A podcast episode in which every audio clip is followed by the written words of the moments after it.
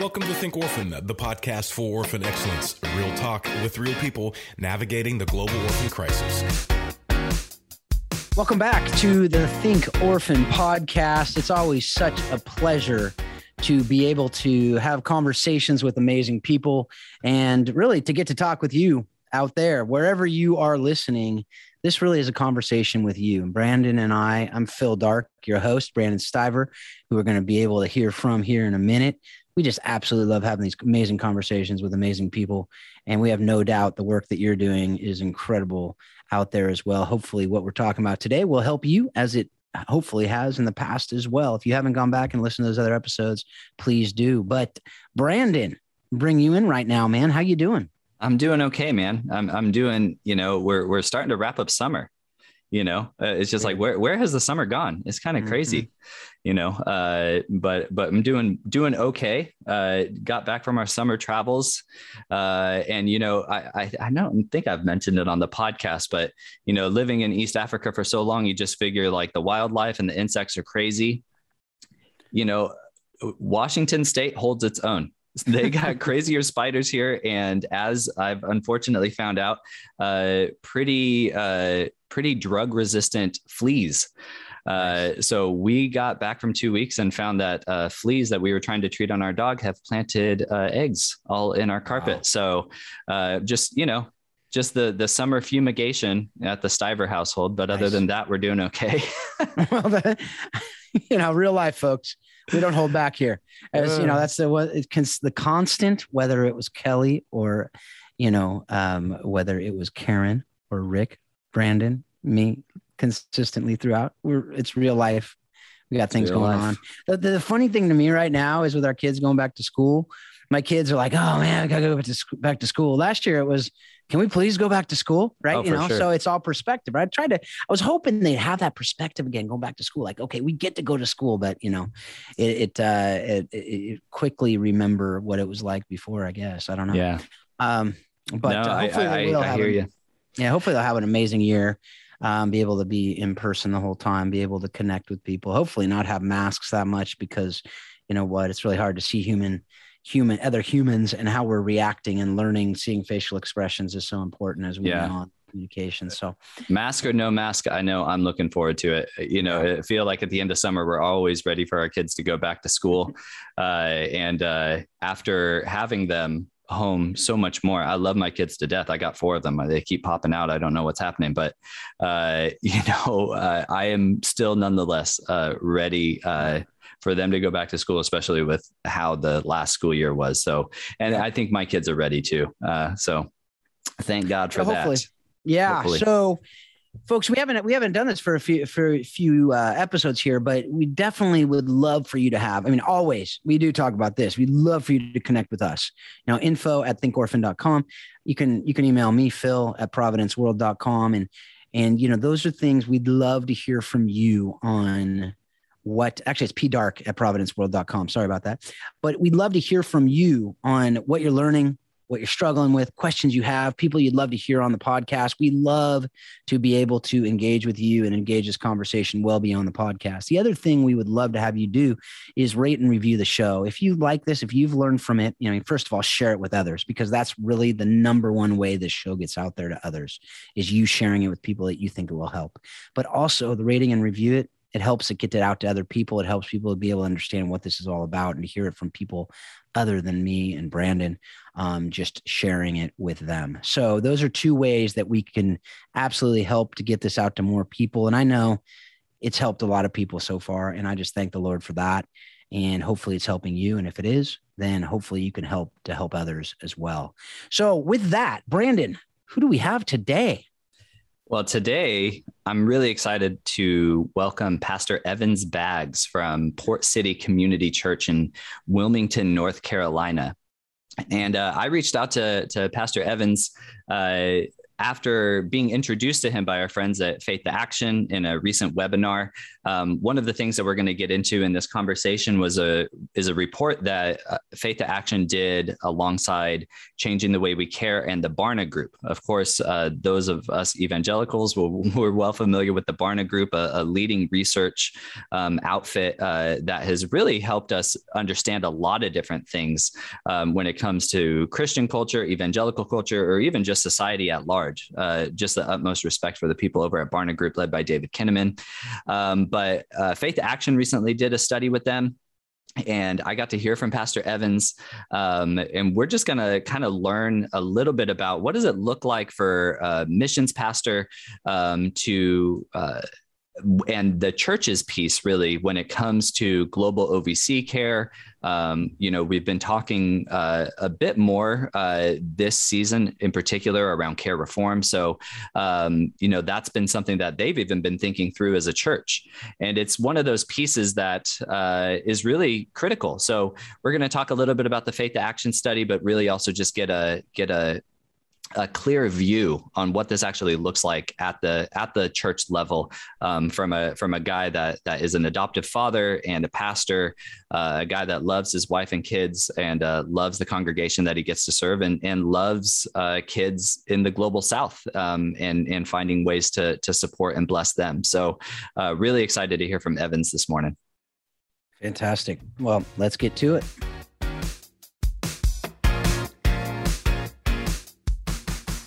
Evans, how are you doing? Welcome to the Think Orphan podcast. We are so excited to have you here with us today. Oh man, it is a it is a privilege to be here. Thank you guys so much for uh, allowing me to come on the podcast with y'all. Yeah. So one of the things I love about the way we do this now is you have no idea how we introduced you, but I, I know you can you can trust that Brandon did it justice, and he probably introduced you better than you would have introduced yourself. Because I know people right now, I have a feeling they're really excited to hear what you have to share with us. oh, us. Man. As am I. So you know, oh, not goodness. to not to set it up too high. I mean, really, it's I think you're going to hit it and exceed the expectations right now. So I'm, oh, I'm really looking oh. forward to hearing from you and really just oh, you know what we're talking about what we talk with all our guests is what is god doing in and through your life? What is god how is god using you in the community that you're in? So hopefully it will be able to help others to work in the communities they're in to help orphan and vulnerable children to help all those that really come into their midst um, to love them better and to love them well. So um, with that you know can you just share we want always one of my favorite parts of this show is hearing you know people's story. Just really a little bit about you, family, um, you know, your story and how you got to be where you are today. Yeah, absolutely. Uh, so I, I grew up in Southeast Georgia uh, with my mother and brother. Uh, we lived in a little town just outside of Savannah, Georgia for pretty much my whole life. Went to school there. School had, you know, 70 people in my graduating class, kind of one of those really small, uh, small town feels. And um, yeah, and my my life there, living with my mother and mother was great. Uh, my my father lived in Southwest Georgia, and we would go visit him. So you know, my parents were divorced, but we still had a great relationship and had um, good times seeing them. But um, didn't didn't really grow up in the church as far as going to church or attending. Uh, my mother was so wonderful to try so hard to help my brother and I um, to follow the Lord um, on our own. But um, you know, we we kind of did a lot of our own things. Uh, my brother is definitely far more straight laced than I was uh, as a kid. So um, I got into a lot of mischief, so to speak. But uh, by God's grace, um, back uh, way back in 2005, he um, after I graduated college was working in the golf industry.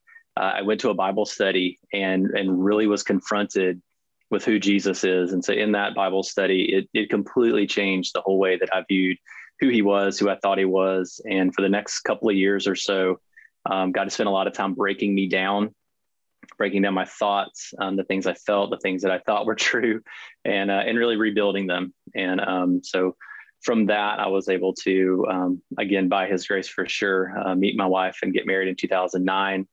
Uh, and then we moved out to California to San Francisco, where I went to seminary uh, out there at Golden Gate Baptist Theological Seminary, which is now moved down to Southern California.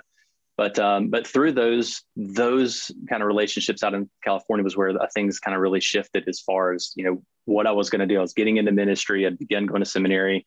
Thought about working in the local church. Um, and was really beginning to learn more about orphan care and orphan ministry specifically uh, along those those lines as well. Uh, went to the CAFO Summit in 2012, and that was a very formative uh, opportunity for us as a, as a couple at the time. And so uh, we we always knew that that we wanted to adopt personally uh, as a family, and so we we ended up going down that road in 2013, and we're uh, in the process of adopting a child from Russia, and actually had gone over to Russia to St. Petersburg and met him. Um, but that ended up being the same time. We went in 2012, and at the end of 2012, it was when there was an adoption ban placed on Americans in Russia.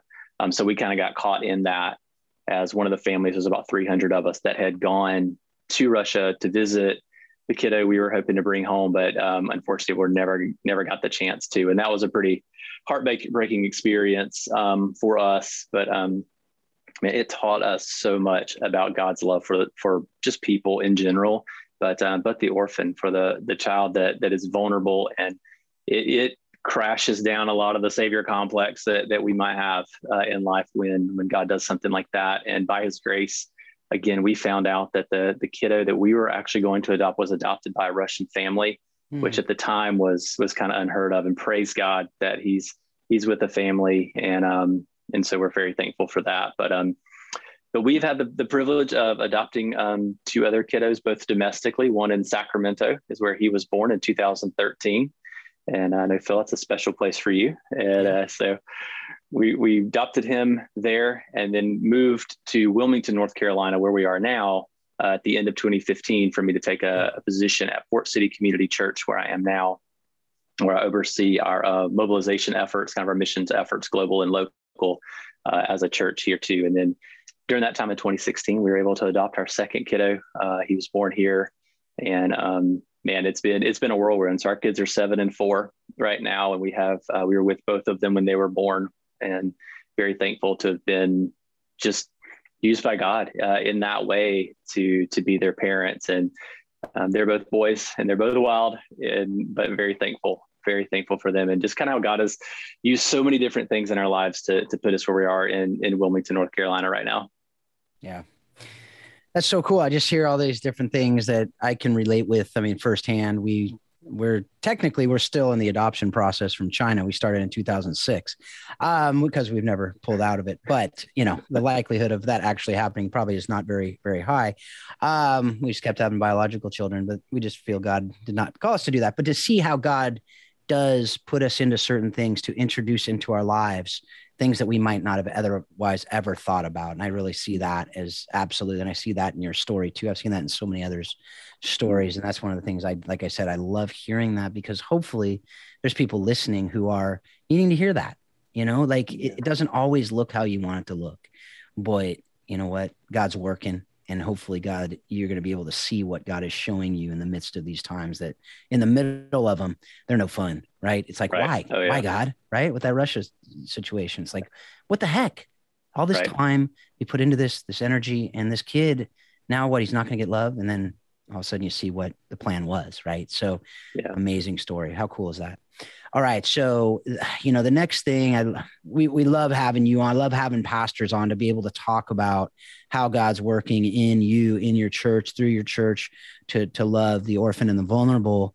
You know, and something it often seems like an easy answer, like, oh yeah, of course it's a it's a no-brainer, but it's really not a no-brainer. And it's something I want to talk about right now, which is what do you feel as a pastor?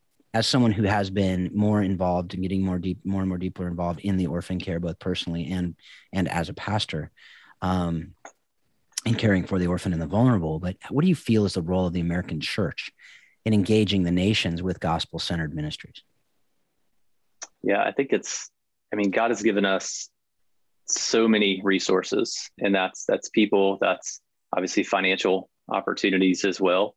And so the local church in America has been blessed in that way, you know, beyond beyond measure. So how do we take that to the nations? And that's kind of the thing. Like, what is our role uh, in that? And I think our role is to to come in humbly and and also realizing that while we have the resources, we have all these people and all this stuff. Most Christians don't live in America. They don't live here. So how can we, as a a church who has the ability to maybe bring some some resources, some education, um, some um, understanding and learning that we've had to the global church, and then allow them to be the ones to take the gospel into their areas, into their country, so that it doesn't have a, you know, we're going to come do it, we're going to come lead it, we're going to. No, that's it. Can't be that. Like our hearts have to be humble because we didn't we didn't do anything. Uh, it's just the way that, that God has just placed me here in this position and in this spot. And I think as a pastor, you know, our role is to shepherd. Our role is to tend the sheep and shepherd God's sheep for Him. And and I take a great, I think, responsibility on how can I help shepherd the people that God has placed, uh, you know, really in in my purview here at at Port City.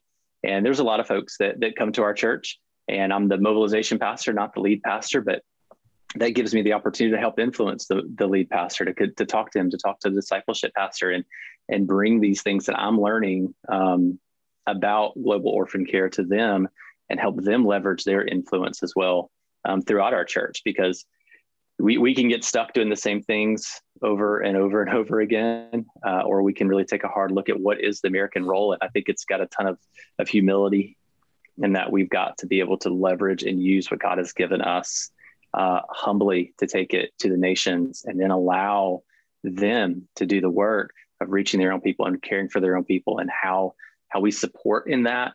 Um, you know it looks a lot different maybe than it did 10 years ago. I know it looks a lot different here than it did uh, 10 years ago and, and even partnering directly with local churches in in other areas and then being able to bring that out so that our people see that. We want them to be able to see that partnership is happening. It's not us going on a short term mission, going to go do all this work. Man, we are going to partner with local churches mm-hmm. and help them as they begin to reach their people with the gospel. They begin to care for their families uh, as well. So I think that's a that's a big role. I think that we have to play uh, here as the, the the North American church, the Western church, how we want to look at it. Yeah, that's one of the things I've I've talked a lot about with people is just what does it look like to have a humble learning posture anywhere is what sure. it is to have a humble learning posture everywhere right? So in our own backyard it's the same as wherever we're going. And if in our own backyard we're learning and taking a step back and going i don't understand why i would be doing anything different otherwise right? So yeah absolutely. that's that you know so what, how can god teach us? And the stuff i've learned with that posture has been amazing. And if i would have mm-hmm. gone in thinking i knew everything i never would have seen them so what do you yeah. think brandon no, I, I, totally agree. I think that that humility piece is is is absolutely critical. And and and one of the things that you mentioned there, Evans, I think is sometimes kind of overlooked is that actually the, the the there's more Christians outside of the U.S. We're not necessarily really, especially now, we're not the center of of what God's doing in the world. You know, there there the I living in Tanzania, uh, you see so many faithful Christians uh, that are just pouring their hearts out, and and it's an opportunity not only for us to to learn, but just um, to just be brothers and sisters, um, you know, uh, in in a kingdom that goes far beyond the boundaries of this is the US and this is Kenya and this is, you know, wherever. Um, God's kingdom doesn't have those boundaries. And our affiliation and association with one another as believers is so much more important, so much stronger, so much more beautiful.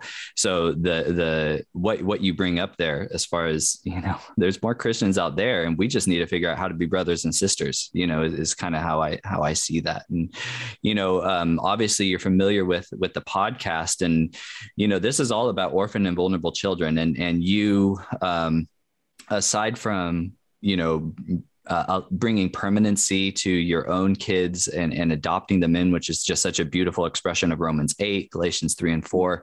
Um, you know, you're also overseeing these global outreach initiatives at the church, which includes, you know, ministries with with orphan and vulnerable children. So um, you haven't, as you mentioned, you were in San Francisco at one point for a seminary, and then you came into uh, your current uh, role at Port City Community Church.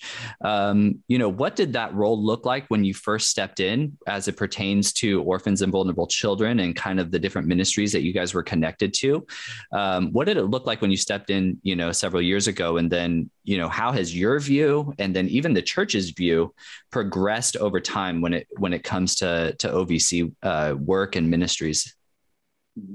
Yeah, so when I got on staff uh, in January 2016, um, it was it looked vastly different. So our church uh, ended up starting a beginning a partnership uh, with a local pastor in Kenya uh, back in way back in 2002, and our church has only been around since 1999. So it was really something formative within our church. It's part of its DNA, and through the time frame from 02 to when I came in in 2016 and began to learn more about it. I mean, that was that was the thing that we, that we did uh, as a local church. It was we had a sponsorship program. We had built uh, group homes, both uh, secondary and primary group homes, and then had done many different opportunities uh, working with street kids there, bringing them in. But um, anything and everything you can kind of think of in the process in, in between then too. Uh, but ultimately, when I got here, that's kind of where it was. And learning about the group home. I went to to Kenya. That was the first thing they wanted me to do uh, in April. So I've been on staff for three four, four months and went to to Nakuru, Kenya, and was able to meet the pastor there and see the the group home that we supported. And um, and I think at the time I just didn't I didn't know anything about anything. I was learning so much, and it was so much just coming at me, coming at me.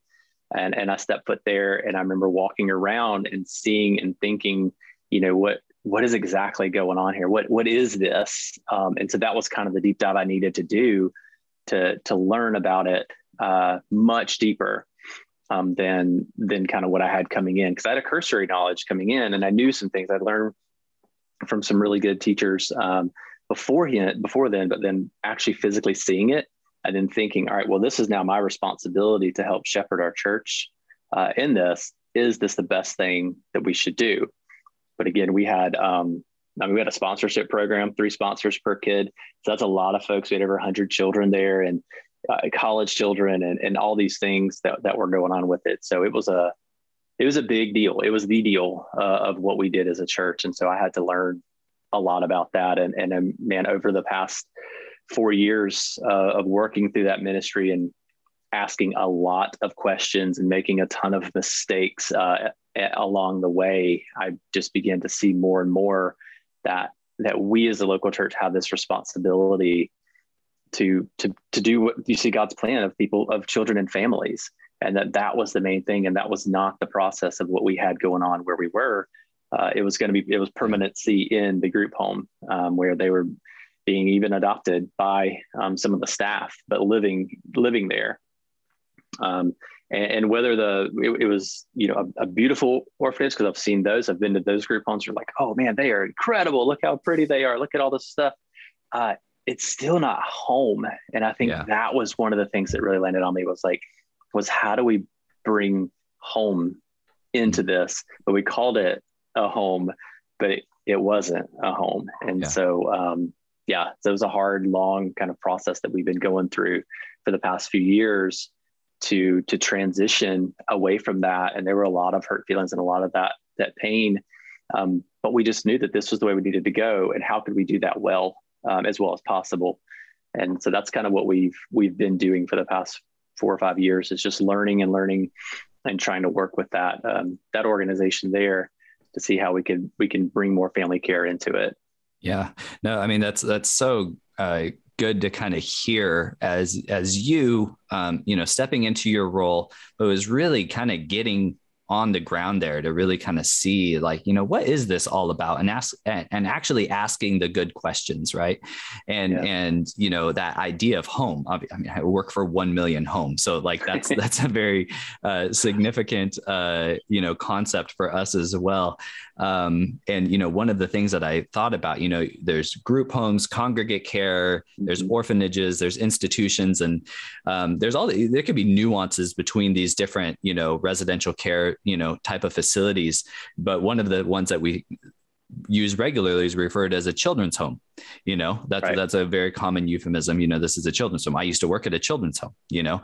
And um it, it, it's an interesting kind of uh, thought on your word because where should kids ideally be growing up? It's not in a children's home, but in a parent's home. You know, right. like like exactly. like my kids live in a parent's home because there's parents here, and as you kind of stepped into you know what was handed to you with this you know legacy partnership in Kenya um, you know you had to kind of kick the tires on that thing.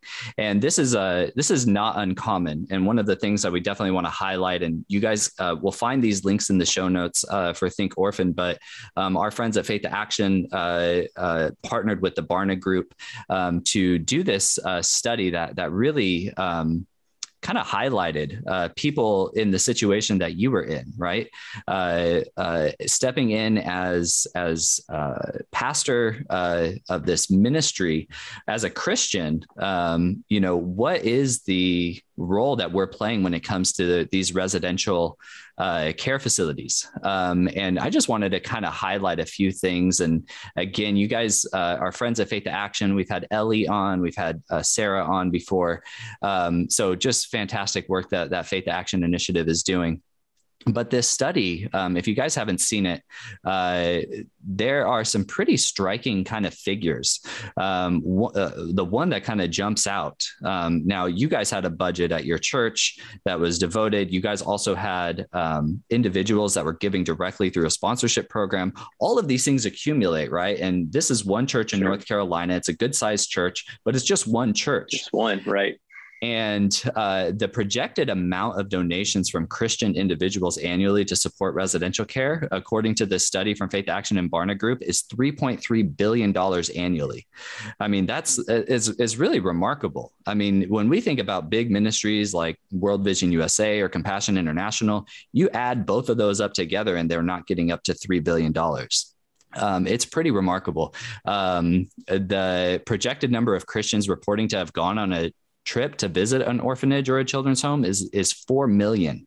And when they have gone into those short-term mission trips they are far more likely statistically according to this study to be long-term supporters. So it really is kind of a, an industry that's been developed around um, you know people like Evans and and the child sponsors from your guys' church. Mm-hmm. and and for you guys and for you as a leader within that um, you know you recognized hey we really got to kind of test this out. And and you know we don't need to get into the details of course but but there is this uh, when we are partnering there is this piece around hey if we're partnering there also needs to be accountability right? So for you guys as church leaders um, you know kind of testing this out um, you know seeing what's the good what's the bad because there's always a mix right? Um, what what does accountability look like between supporting churches like like what you guys have been doing and these global ministries. Um, and it doesn't even have to be orphanages. It could just be kind of more general than that. Um, and is accountability is it is it feasible? And if so what does that look like? I mean from your guys' experience. Yeah i mean that's a that's a main point of what we try to do with accountability here because at the end of the day if if we as a local church have a missions budget and we're taking that money and we're giving it to to organizations I mean, A, that's we're managing God's money, it's all His. Um, and B, that's money that people have given to us to steward on on behalf of them. So we're we're working as the steward of their money. And man, we have to take that so seriously, um, personally, but even at the, at the church I'm at too. And so that was part of the thing was seeing the amount of money that we were sending over there and thinking, wow, are we are we doing the best even with our people uh, and their hearts and what they do and what they think is good? But with their money. Um, and so accountability financially is huge. And so we've we've definitely shifted into a position of accountability where we we do partner with obviously nonprofits in the states that may work overseas, that may help overseas, um, organizations like World Orphans or Agape Children's Ministry, so that you have the financial accountability here in the U.S. of a nonprofit status so that we can see where the money goes. Um, when they publish those reports, those reports are readily available. They you can, you have to be able to get them, and so being able to get those things are so important for us. So then we know exactly where the money's going. But um, we like to have in our, in our church, we'll have conversations with. Oh man, I don't even know how often. Probably four or five times, six maybe six times a year with reps, and just kind of talking with them, the people that just I've gotten to know, and and financial accountability is there, but also just relational accountability. You know, how are you guys working? How are things going? It's kind of what we, it's the same thing we do with our missionaries. When we send them overseas, um, we don't just leave them or, and we also don't just allow them to, to give us a, a quarterly report or something like that. we want to actually talk to them. And so we have conversations uh, every six to eight weeks with our missionaries that are overseas. And so we do the same similar thing with organizations uh, to make sure that that accountability is there and that we, our the local church, me even put in this place to, to manage our missions budget and our vision for missions is actually making sure the money's going where we say it is. Um, and if it's not, then we've got to be able to know. We've got to make those hard decisions. And you know, with our with our work in Kenya, not that money was being mismanaged. It was just it was it was hard to have some accountability uh, yeah. in that. And so um, when we began to, to kind of pull away and look at other organizations, we're like, no, one of the requirements we're going to have to have is we're going to have to have something with a U.S. nonprofit status that we know that we can that will be held accountable by, by the United States by our government, but also we have access to be able to hold them accountable as well. So, um, you know, and again, that's just kind of the financial piece, and that's usually the first thing I'll I'll think of when I think accountability. But yeah. you know, mission drift is a very real thing, and making yeah. sure that we're staying on top of this.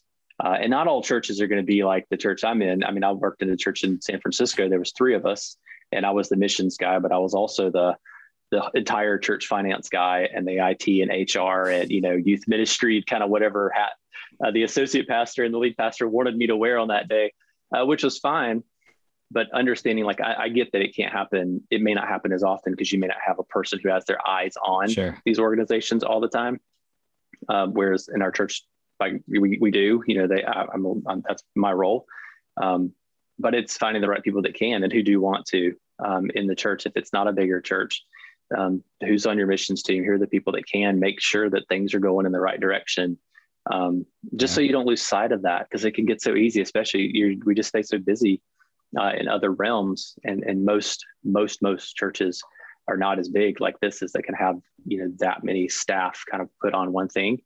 Um, but we've got to make sure that we're that we're doing it. So I definitely think it's possible, and I think it's I mean it's necessary. I mean if we want to yeah. stand before the Lord and say this is how we were accountable to our people, and this is what we did with your with your lambs. You know, we're, we're going to give that account. I think it's vitally important. Absolutely. That, um, that we're asking well, the hard questions. Absolutely. And, and it makes me think even of, you know, the parable that Jesus, you know, shares about the, about the talents, right? Talents. Well, what did you do with it? What did, what did you do with it? And, and, and, how do you actually know, you know, what you did with right. it?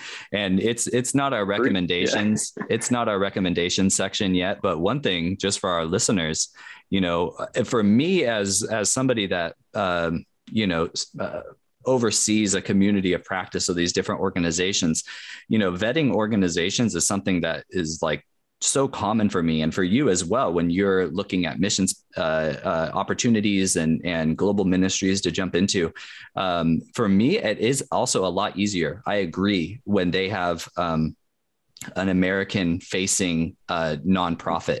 And one thing that everybody can do, um, there's these websites, GuideStar and mm-hmm. Charity Navigator. Um, you can go and check the 990 forms for organizations yep. that that you guys are involved with um, and you know for as somebody that works for a nonprofit that's a vulnerable thing for me to say but at the same time we actually need that transparency we need that accountability so i would actually recommend that people do exactly that because we need to have that um, especially for us as faith-based organizations where ultimately it's not just about you know if the donor is is pleased really it's about if God is pleased. Um, and when you check those 990 forms on Charity Navigator or GuideStar, um, you can see, well, where did they put the money? You know, did they put the money into that program like they said they did? Or, you know, you can check that kind of stuff. So um, it's really important to, to do that. One um, thing I'd say on that too. Yeah, go ahead, is, Phil to really to go beyond the GuideStar and Charity Navigator as well. So if you're really wanting to partner with a ministry to understand what their success metrics are as well. Because do their success metrics line up with yours?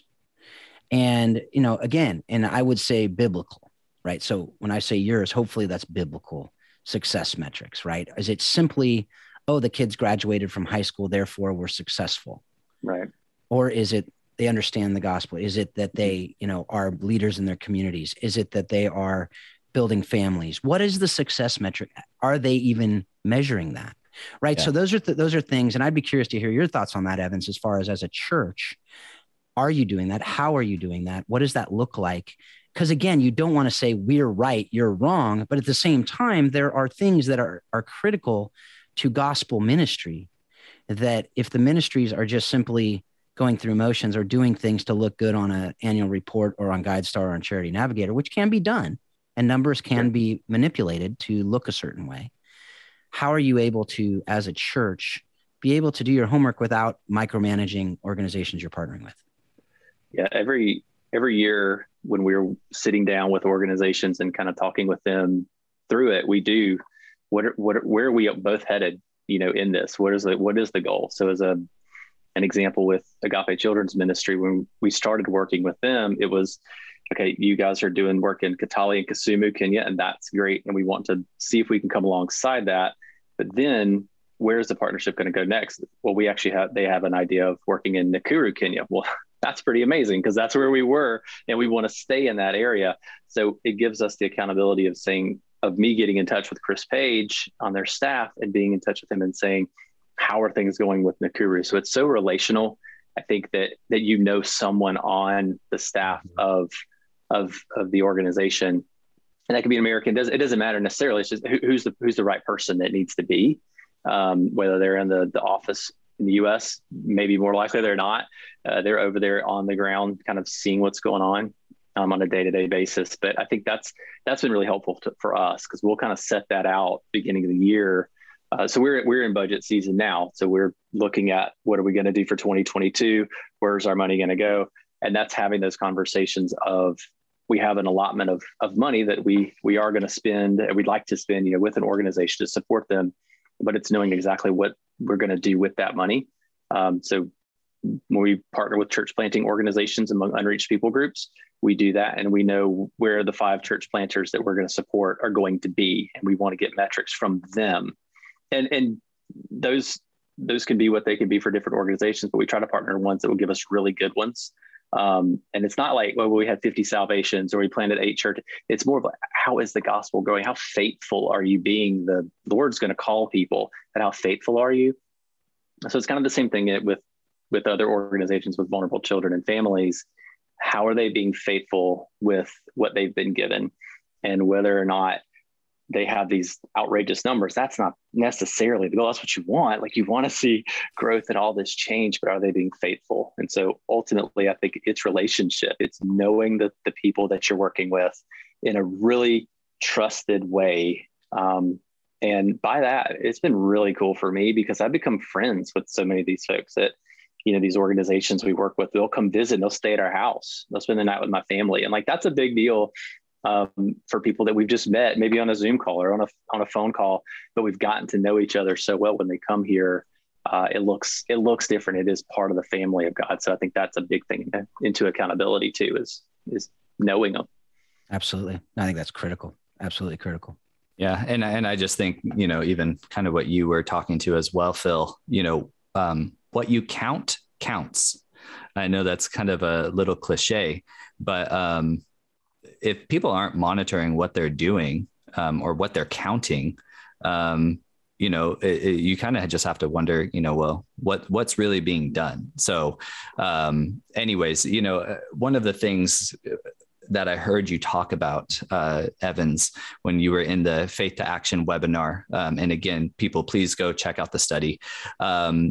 One of the things that you mentioned was kind of this sense of lament over some of the past engagement. Now, um, again, we're not going to get into the nitty gritty of anything because we always want to honor and bless. Um, but there was, as you had said earlier, you know, where you guys are now is different than where you were in 2016, right? So there's been a five year period of kind of just some reevaluation, some changes, um, and wanting to make sure that you're getting behind God's, you know, initial uh, desire, which is for kids to be in family, wanting to make sure that there's accountability. All of these things have kind of um, kind of cor- uh, uh, coursed a new path I don't know if I said that right. Uh, you know, it's kind of driven a new path, uh, a new course of action for you guys. Um, but there's also that sense of lament over over past engagement, you know, for the for the church or for individuals. Um, but at the same time, you have kind of a new sense of excitement for what the future missions um, will look like for for the church, um, for you individually, for uh, some of the people that had been sponsoring children, and and so forth. So, can you just share a little bit about that contrast, that lament, and that excitement, um, and what actually gives you hope uh, for the church's role in global outreach? Yeah, it's the the lament thing is hard because no one. I mean. we don't always want to sit and, and sit in that and lament over it. Um, but I think as we do lament and say, man, we, we may have missed a few things here and there, we can always rely on the fact that God is sovereign over all of this. And there were good things that came out of what happened uh, uh, with the ministry uh, that our church supports. It was not, you know, that God was not in control, that he was still sovereign. And there were wonderful people that did wonderful work through that. Um, and so, but you still lament because you know there were misses in there. Uh, and, and I think it's good to just sit there and say, man, we missed it, but Lord, thank you. Because part of that lament is just giving it back and saying, thank you for the fact that you are sovereign, you are good, and we can trust you. And then moving, moving forward, you know, you, I think it's really cool just seeing the, some of the traction that this is getting, this kind of movement, uh, seeing different organizations, you know, Faith to Action, Christian for Orphans, 1 Million Home, uh, there's so many people that I think are seeing this and getting that groundswell moving gives me a ton of a ton of hope um, because the the information is out there. It's just we've got to help educate those of us one by one as God's kind of picking us off and showing us this stuff. How do we we have to make sure that we're going to take it with us because we've seen it, we've heard it, so now we're responsible to go to someone else with it. Um, and so I think it's great that I have seen churches and I'm getting the chance to talk to other churches and and just give this view and stand on stage here. Like I actually got a chance to last week and um, kind of in one of those announcement segments and and just give this vision for uh, eight nine hundred people for them to see like oh there's a there's a different way that we can do this. Um, so to me it's it's exciting because I see this groundswell that's like coming along and it's move it's moving and with with COVID and the things that have happened there, the resets that ministries are taking, but also being very aware that there's so many orphans. You know, the, the Lancet put out uh, a study that had over 1.3 million orphans um, that have been that have come from COVID, whether that's a double orphan yeah. or a single, but they've lost their primary caregiver or parent. Yeah. Um, there's going to be a lot of people with good intentions that are going to want to run to start orphanages and build orphanages through that. And I think we as local church can say thank you, but no, there's another mm-hmm. way that we can yeah. come alongside. And there's good organizations that are out there doing this work. And then we can say we're going to partner with them uh, to see families try to, you know, made whole again um, through this. And these children are not going to end up in institutional care. Yeah. Amen. Absolutely. Yeah, I mean, there's as usual, folks. There's so much good stuff that has been shared through this interview. You know, I encourage you to go back, listen. But before you do that, even go back and, and go and check out that Barna study again. It will be in the show notes. Check it out, look through it, and then listen again with that in mind, and so you see kind of this isn't just out of whole cloth. We're not just making this stuff up. I think you meant charting a new course there, Brandon, by the way, but charting a new path, but that's okay. You're coursing a new my, path. You're, my you're, mind was thinking in Swahili. I don't hey, know what exactly. to do. I can't turn it off. Yeah. You can always use that excuse. That's not fair. I want to, I want to have that excuse. Um, but, uh, and maybe you just coined a new term, who knows? Um, but, uh, you know, these are things that you have a different perspective than a lot of us do, right? I mean, and, and I think we're all looking at these issues from different perspectives. And that's so important in all of this. Mm-hmm. It's why Brandon and I are so huge on collaboration. And it's, I know you are too, Evans, just from this conversation, right? Even talking about the relationships to be in a relationship with somebody, then you know when they're doing right. things that are solid. You know when they're struggling. You know when maybe things aren't quite above board because you're in relationship as we are here in our communities here in the United States or wherever you live around the world. You know that when you're in relationship with people, you understand when they're hurting, you understand when they're thriving, and you can hopefully help them to you know get out of those ruts and continue spurring them on to love and good deeds when they are thriving. So those are all things that i strongly encourage folks go back and listen. But you know we aren't done yet though. That's the good news. This is always kind of bittersweet as we come close to the end to have these last couple questions. The sweet is we get to hear the answers. The bitter is we are almost done. But the last couple questions we ask everybody and uh, now we get to hear your answers. But the first is what have you watched, read, or listened to that has impacted your thinking on how we can love orphan and vulnerable children with excellence? Yeah, listen to. I mean, there's a really good podcast. It's called the Think Orphan podcast. and I would highly recommend that for people to listen up. to. It's overrated. Just, it's overrated. I, I just okay. want to come back. That's, That's all right. all it is. That's all right. Like, uh, let me let me be on again. No, it really is good. Uh, uh, I really have appreciated so much um, over the past few months and years, really listening to the to the podcast. But um, reading, you mentioned it earlier, but the Faith Action Initiative. Uh, it's it's research and it's like their summary of faith based research and things like that. So it's it's not necessarily a book, uh, but oh my goodness, you start reading into the work that Faith Action has done mm-hmm. and seeing how they've compiled this in ways that is digestible and you can read it, you can understand it, you can see that it's that it's studies that support this. Um, that has been the number one thing that has shaped my view uh, on this in the past few years was seeing the fact that you, you kind of intuitively know it that children belong in families, right? Like we know that, but all we've known is most of what we've known is the orphanage model. Kids are on the street, bring them in an institution, let's keep them there but where's the back end of that? How are we measuring what's happening to these kids? And, and in the back of our, our mind, we probably know, well, it's probably not great. Um, you know, I've been to orphanages in China and Russia and have seen from the kids as they've left some of the things that they've been that they've gone through. And you've heard from the caregiver, I've heard from the caregivers and stuff. So reading things from faith to action that show what difference it can make in a kid's life and in a community's life when children are reunited with their biological family or there's there's kinship care there's so many there's foster care there's so many different options when you're thinking globally um, that that actually are more normal than we may think but faith to action initiative i would encourage anyone to go on their website look under their resources uh, and check out you know there's some summary of research um, the continuum of care those sort of things helped us move uh, forward into the ways that we knew we needed to as a church uh, and also one other one, this, the Christian Alliance for Orphans, their research center has got a, a lot of resources as well. Um, and one of them that was particularly help, helpful for us, uh, for me personally, was it's called Guidelines for Healthy Sponsorship Programs. Mm-hmm. And it lays out what those should look like and what, what really good ones can, because they're going to still exist probably. And if they do, let's at least do them well and see where we're going to go. Maybe as maybe we transition, maybe we don't. But um, that that was really helpful for me because we knew that if we're going to have a sponsorship program, how are we going to do it well uh, moving forward too? But then it talks about how do you transition donors out of that, and CAFO research does that as well. And so those are super helpful for me as I was as I was really kind of immersing myself in this once I because I got it so much put on my front doorstep in 2016. Yeah.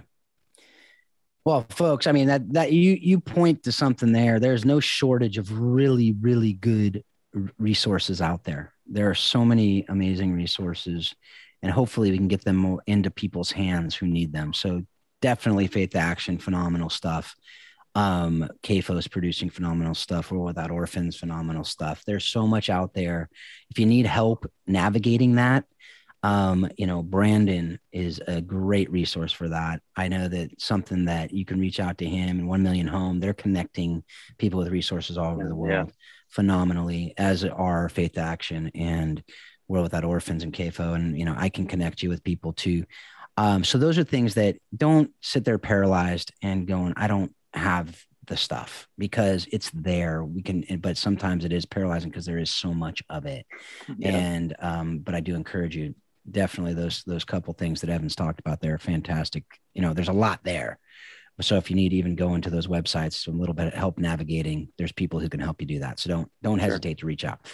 Um, all right, man. Last question. What person has most impacted your thinking on how we can love orphan and vulnerable children with excellence? Well, it's a good question. I've been thinking about this one um, as I've watched on your podcast, and it's a couple of different folks. Really, um, one honestly, it's it's my wife. Um, the way that I've watched her love vulnerable children uh, and orphans, even in our own life, uh, has been incredible. So I think her example has softened my heart. I'm a I'm an analytical type A kind of dude, and I'm ready to just go do something. Um, but she has softened my heart by God, by Him working through her to really have a heart that cares for those around me that are vulnerable and orphaned. Um, foster care, even in New Hanover County, where I live, you know, it's it's something that she has shown just the softness and the heart that, that she has. Um, but then, kind of thinking outside of that bubble, um, the talk that I went to in 2012 from Peter Greer, uh, who's the CEO of, of Hope International, he has written some really good stuff um, on orphans and caring for them. And uh, Jed Medefind is also a, a, good resource mm-hmm. as well. Love listening um, to him as well. So those those are two guys that I don't know, uh, but whereas I do know my wife. So uh, yes. the three of them kind of collectively in different different ways have been very helpful um, for me as I've just really needed to cultivate a heart for it um, as well as a mind for it. So, yep. So, yeah. Well, I I don't know your wife, but I do know Jed and Peter, and I will tell okay. you they're the, they're the real deal too. Yeah. Um, I, I, I know that you will always love your wife more than them, so that that's a good thing. Um, so sure. she's the one you definitely need to know personally, but the other two that's are fantastic, right. real deal. What they're saying is what they're doing and what they mean. So they're actually, I think if I remember correctly, I met Peter for the first time at the 2012. So was that the one at Saddleback? Yeah, Church? yeah. yeah. so that's where I met Peter for the first time. He's become a great friend, and uh, been on the show three times. One of the one of the few. Yeah. Brandon and Peter Greer. Actually, now Brandon's more, so Brandon's beating him, but that's his co-host. but actually, as guests, they they hold the record. So you know, maybe we can do that too with you. We'll see. We'll see. We'll see if you can you can push that with them. But they're great folks. Um, so thanks again, Evans, for uh, being a part of this. Thank you for your vulnerability. Thank you for all that you're doing so much appreciate it. Look forward to the day I can meet you in person. Um, uh, so hopefully, thank you so much. Yeah.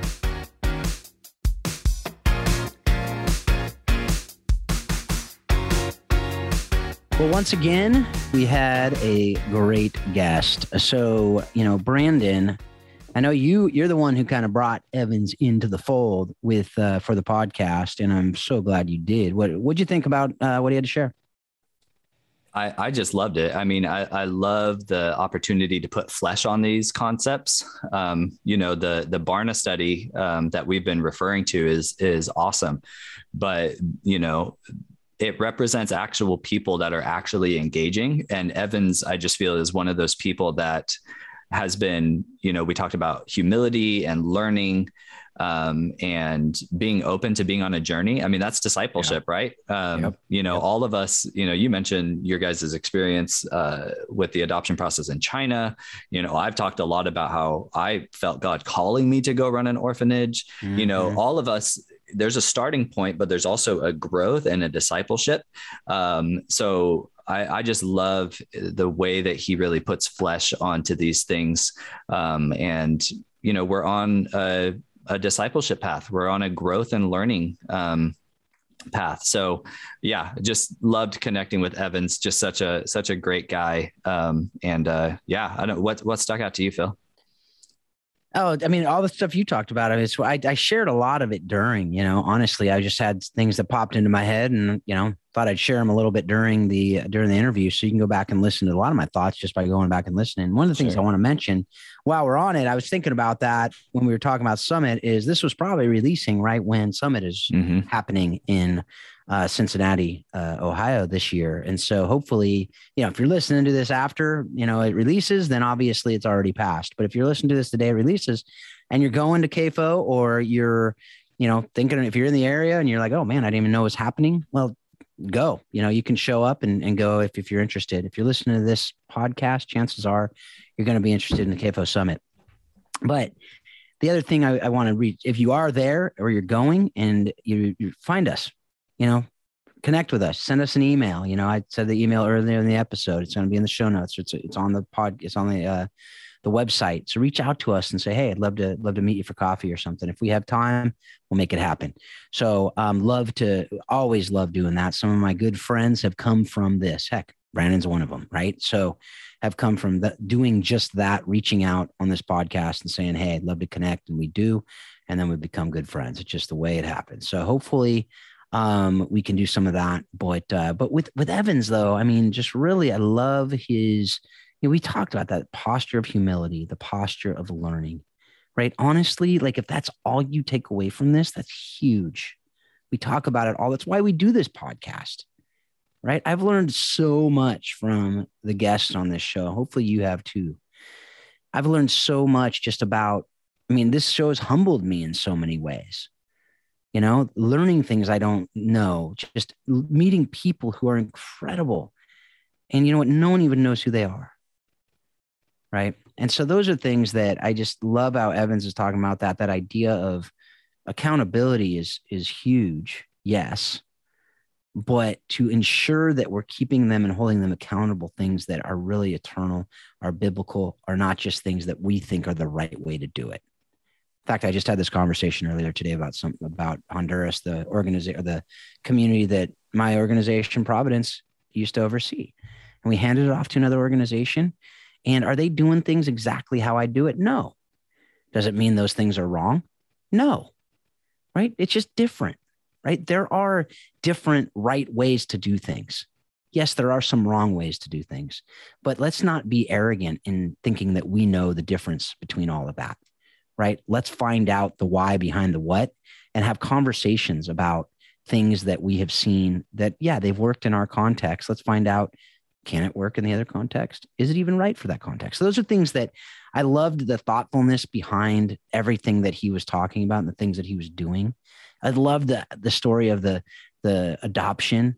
You know, like that's my story, right? We we were expecting an adoption. Turns out we had five beautiful, amazing biological children, never adopted. But God has used that adoption story and journey to lead into 15 years of working with orphan and vulnerable children around the world. Yeah. Something I probably awesome. never would have done. Right. So God uses these things in ways that we often don't expect, and sometimes ways we expect that look different than we thought it would be. Right. So, anyway, that's something that I just really took away from that. Yeah, no, it's it's awesome, man, and it's so cool. Like I've met with Evans a couple times, and some of the stuff that he just shared, I was like, I didn't even know that. I didn't know about the uh, attempting to adopt through Russia, and and just what a beautiful to see that that kid get a family, and he doesn't right. have to leave his culture. Like it's right. so much better when a kid can be adopted domestically, you know. Yep. Um. So uh, just just so cool. So so much coming out of that story, and again, just that posture is is really critical. So yeah, yep. love the conversation with Evans. All right, dude. So now we have uh, Dr. Brandon. You know, I'm calling you doctor, you know, whatever is going to have a recommendation, you know, because we got the recommendation section. So, what do you got for us today? Yeah, uh, doctorate maybe someday. I'm a, doc- a doctor of love or something That's like right, that. Something. Yeah, Dr. Hey, Pepper, know, exactly. Dr. Whatever. J. You doctor. know, some sometimes they don't actually have to have a doctorate to be called a doctor. That's right. Um, exactly.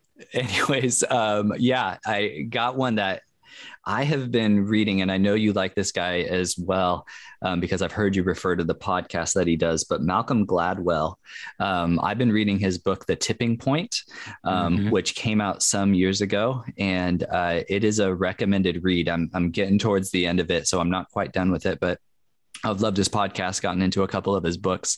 Uh, the tipping point is all about how do you essentially create uh, epidemics, social epidemics, not not good not ones. the yeah good ones, not the ones that we've been uh, dealing with the last year and a half.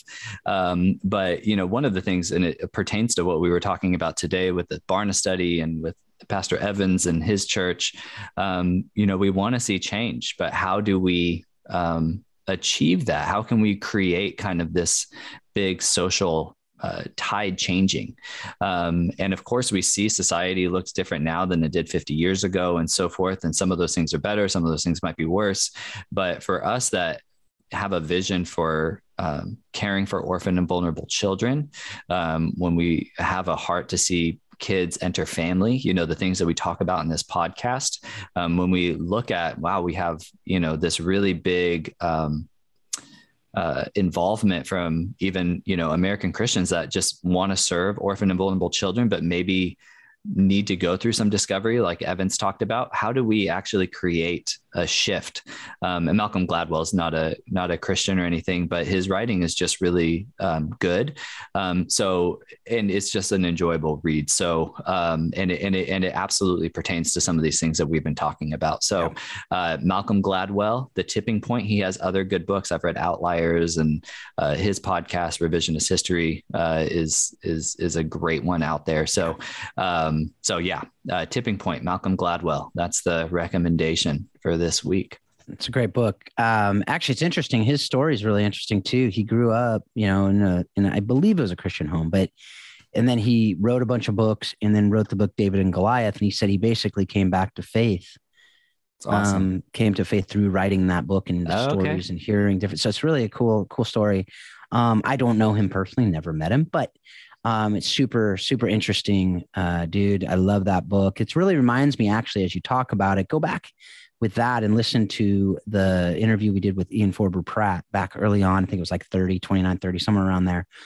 And he talked about social change and really the the percentage really you need to impact and change is only about 20% of a society for it to actually be unstoppable as an Yeah. idea. I love Ian's stuff. We got to get just- him back on, man. Yeah. And well, that's not his stuff. That's a Stanford study, but he talked about it, right? But Ian's great. Yeah, we do. There's a lot of people we need to get back on. I was thinking about that the other day. There's there's quite a few. Yeah. Um, but uh, you know, that uh that we we definitely need. I was talking to Ruslan Maliuta the other day and and I need we need to get him back on because Yeah, he's doing some amazing guy. stuff now, in different different areas, but just collaboration. He is a collaborator and love that dude. So anyway, love that. Love Malcolm Gladwell's stuff. He writes some amazing. If you haven't read his stuff, go read it. Um, if you're wondering what I am, I don't think you have to wonder. I'm a maven.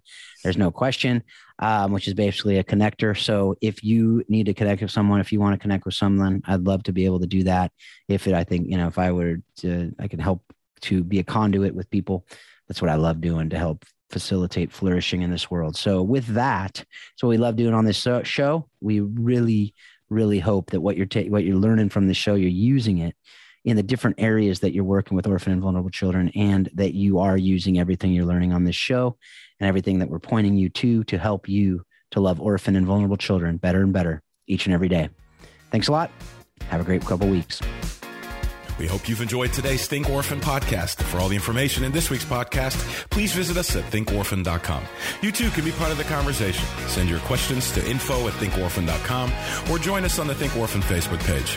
Thanks for listening, and we hope you'll join us again on the next edition of Think Orphan.